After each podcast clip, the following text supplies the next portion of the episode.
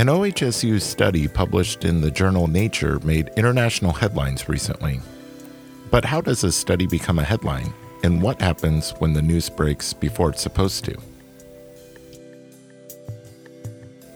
It's Monday, August 14th, and this is OHSU Week. I'm Patrick Holmes.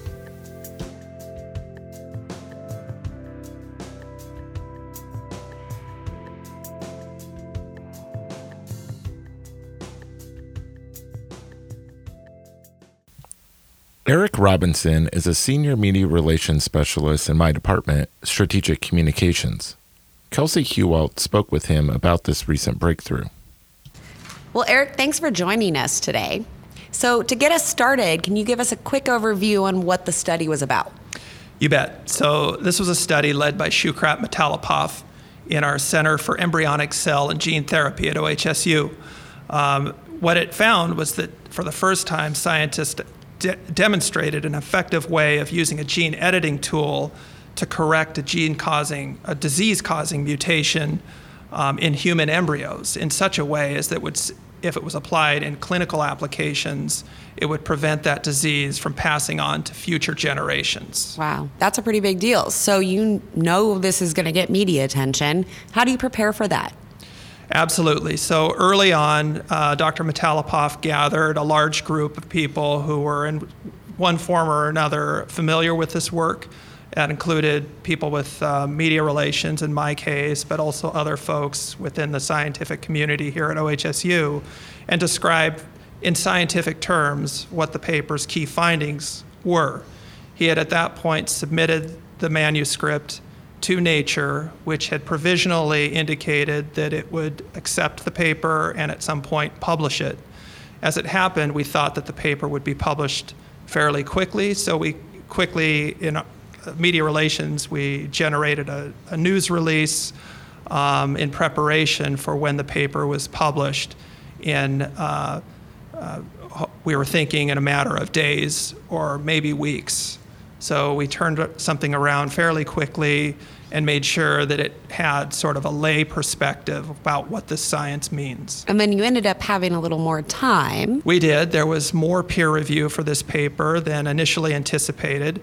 Um, so we were able to do a bit more in terms of providing assets for media when they ultimately published the paper. So we were able to generate a communications plan that included both the, the news release, um, uh, question and answer for uh, researchers who, um, there were 30 some researchers uh, from OHSU, but from four other institutions around the world um, that we generated anticipated questions for this and uh, vetted responses that everybody could sort of hew to when the paper came out.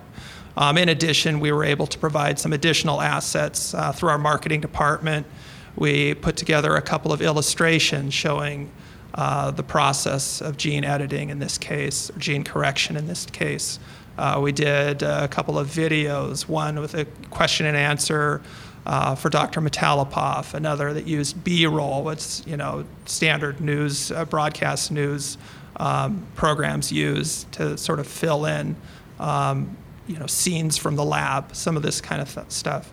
Um, so we had a number of assets that we were able to put together. We had a list of reporters, a long list that we were going to reach out to on an embargoed basis to alert them once the paper was slated for publication. So you just said there was an embargo. Can you explain for our listeners what an embargo is and what it's used for?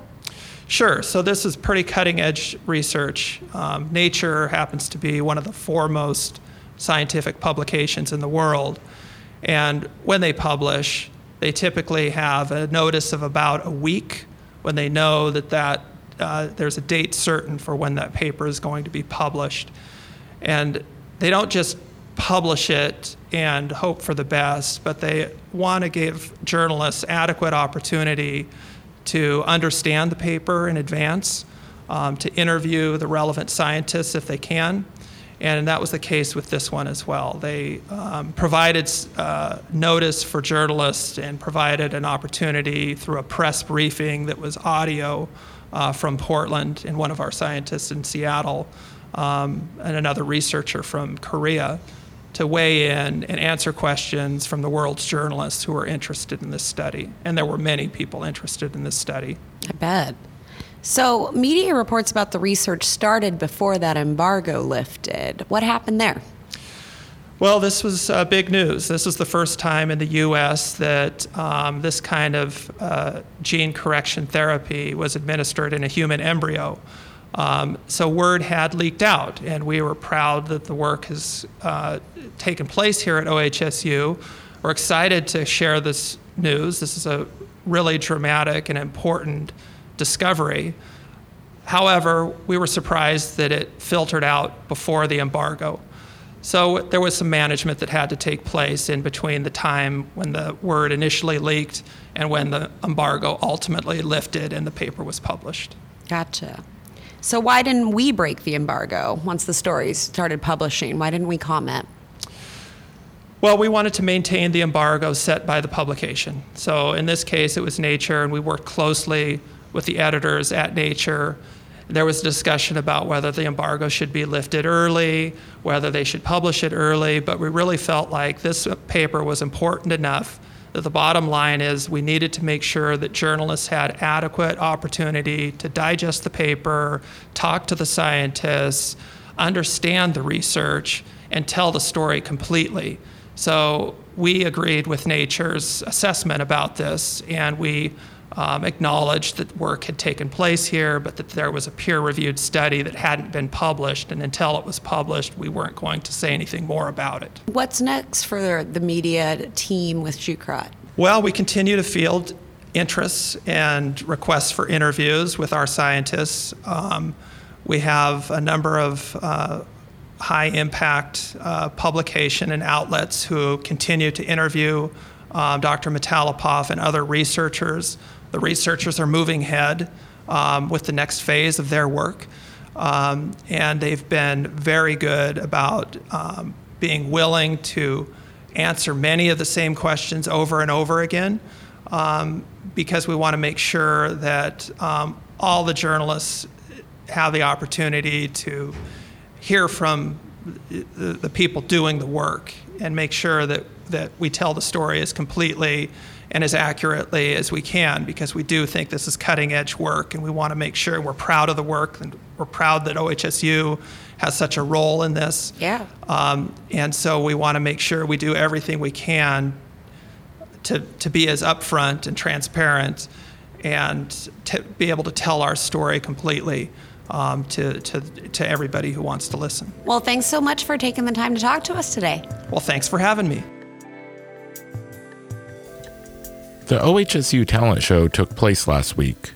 We'll leave you with highlights from the event. Cue music!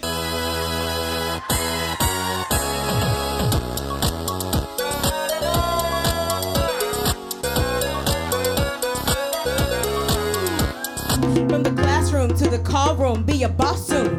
White coat, bright scope, not a costume. To get it right, gotta dig in deep. Priorities ain't food or sleep because I live the scrub life. Always down for a bug fight. Present the plan, hoping that I judge right. A green light, then I set the play. And I run it to the end zone naturally. OHSU Week is a production of Strategic Communications. This episode was produced and edited by Kelsey Hewalt and myself.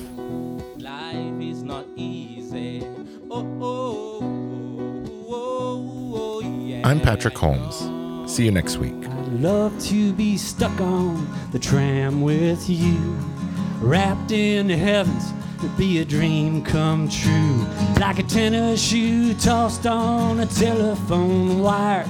We'd sway soft and slow while our hearts caught on fire.